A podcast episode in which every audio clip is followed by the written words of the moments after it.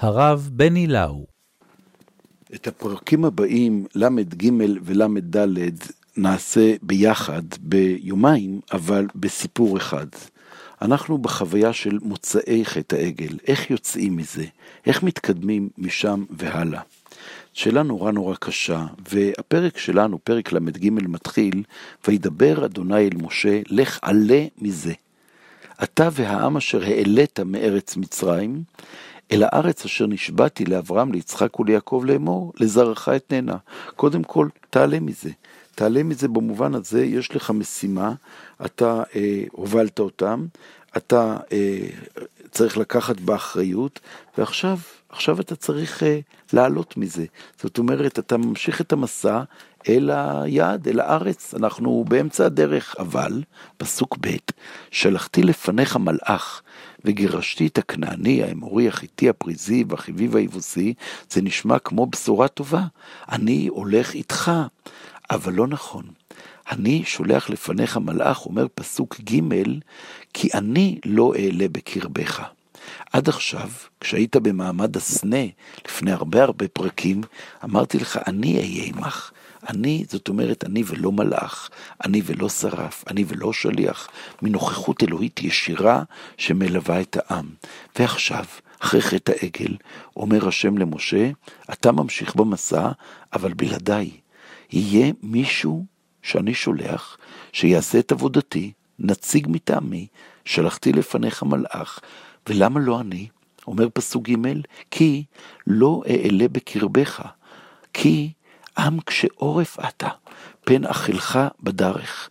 במילים הכי פשוטות, המפגש הישיר בין הרוח הגדולה של האלוהים לבין עם ישראל היא הזמנה לפיצוץ.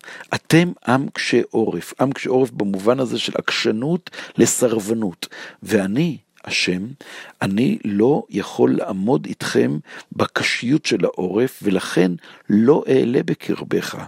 כלומר, אם יהיה עוד פעם מפגש של סוג של חטא עגל, של זנה, של, של כלה מזנה בתוך חופתה, אנחנו לא נמשיך יותר.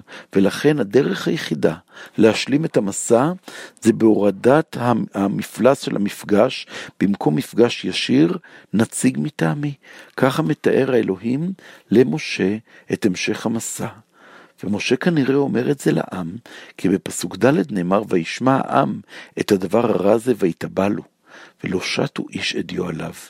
זאת אומרת, פתאום הם מבינים שהם מאבדים את משה, הם מאבדים את השם, השם לא הולך איתם.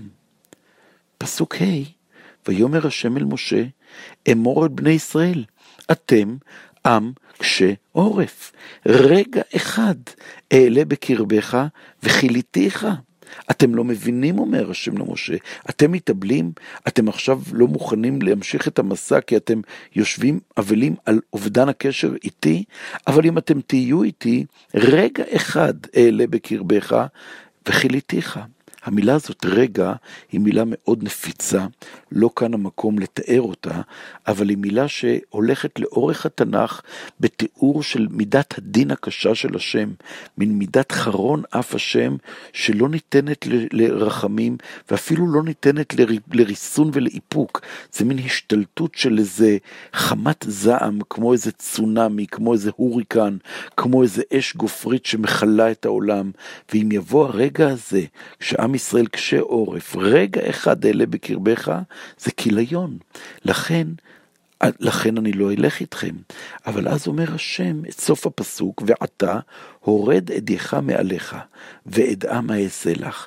הרי כבר הורדנו את אדיינו, זה היה בפסוק הקודם. השם אומר למשה, תמשיכו להתאבל, תמשיכו להתאבל כאילו תמשיכו לבכות, תמשיכו לכאוב, משהו פועל על עולמו של הקדוש ברוך הוא. ואז אם זה לא מספיק, משה ממשיך את התפאורה של אותו אבל. משה עושה מעשה מאוד נועז. משה ייקח את האוהל, נטע לו מחוץ למחנה, הרחק מן המחנה. קרא לו אוהל מועד, כל מבקש השם יצא אל אוהל מועד אשר מחוץ למחנה. כשמשה יוצא, וניצבים איש אוהלו, והביטו אחרי משה עד בואו האוהלה. כולם בפנים, כולם במחנה, ומשה יוצא החוצה לפגוש את האלוהים. זה ממש ביטוי למה? ביטוי להתנתקות של השם מן המחנה. כאילו הבכי לא מספיק, צריך לייצר תפאורה נוספת, אוהל מועד פורש מן המחנה, אבל גדול. אבל אז משה פועל. משה בפרק שלנו, ועוד יותר בפרק הבא, הופך להיות שליח הציבור של עם ישראל.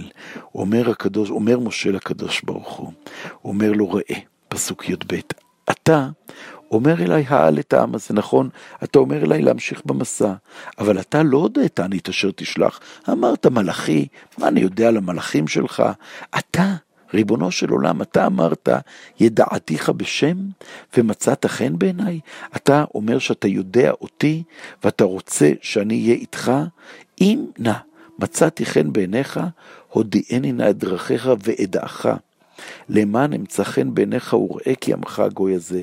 משה אומר במילים אחרות לקדוש ברוך הוא, אין לי שום כוונה לוותר על הנוכחות שלך בתוך המחנה.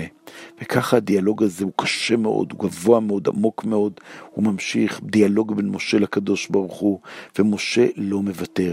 מי שקורא טוב בעיון רואה שיש פה דיאלוג שכמעט אם הייתי גס רוח הייתי אומר במשחק של מי ימצמץ ראשון. משה נוכח מול פני השם ואומר אני לא מתכוון לוותר לך, אני רוצה אותך. והשם אומר לא תוכל לראות את פניי, לא יראני אדם וחי. ובסופו של הפרק אומר הקדוש ברוך הוא למשה תראה אני הולך איתך עד הקצה, הנה מקום איתי, ניצבת על הצור, בעבור כבודי שמתיך בנקרת הצור וסקותי כפי עליך עד עוברי. ראית את אחוריי, ופניי לא יראו. שמה בנקרת הצור יתחולל המשהו שלשמו חותר משה כדי להשיב את השם אל המסע נוכח עם בני ישראל.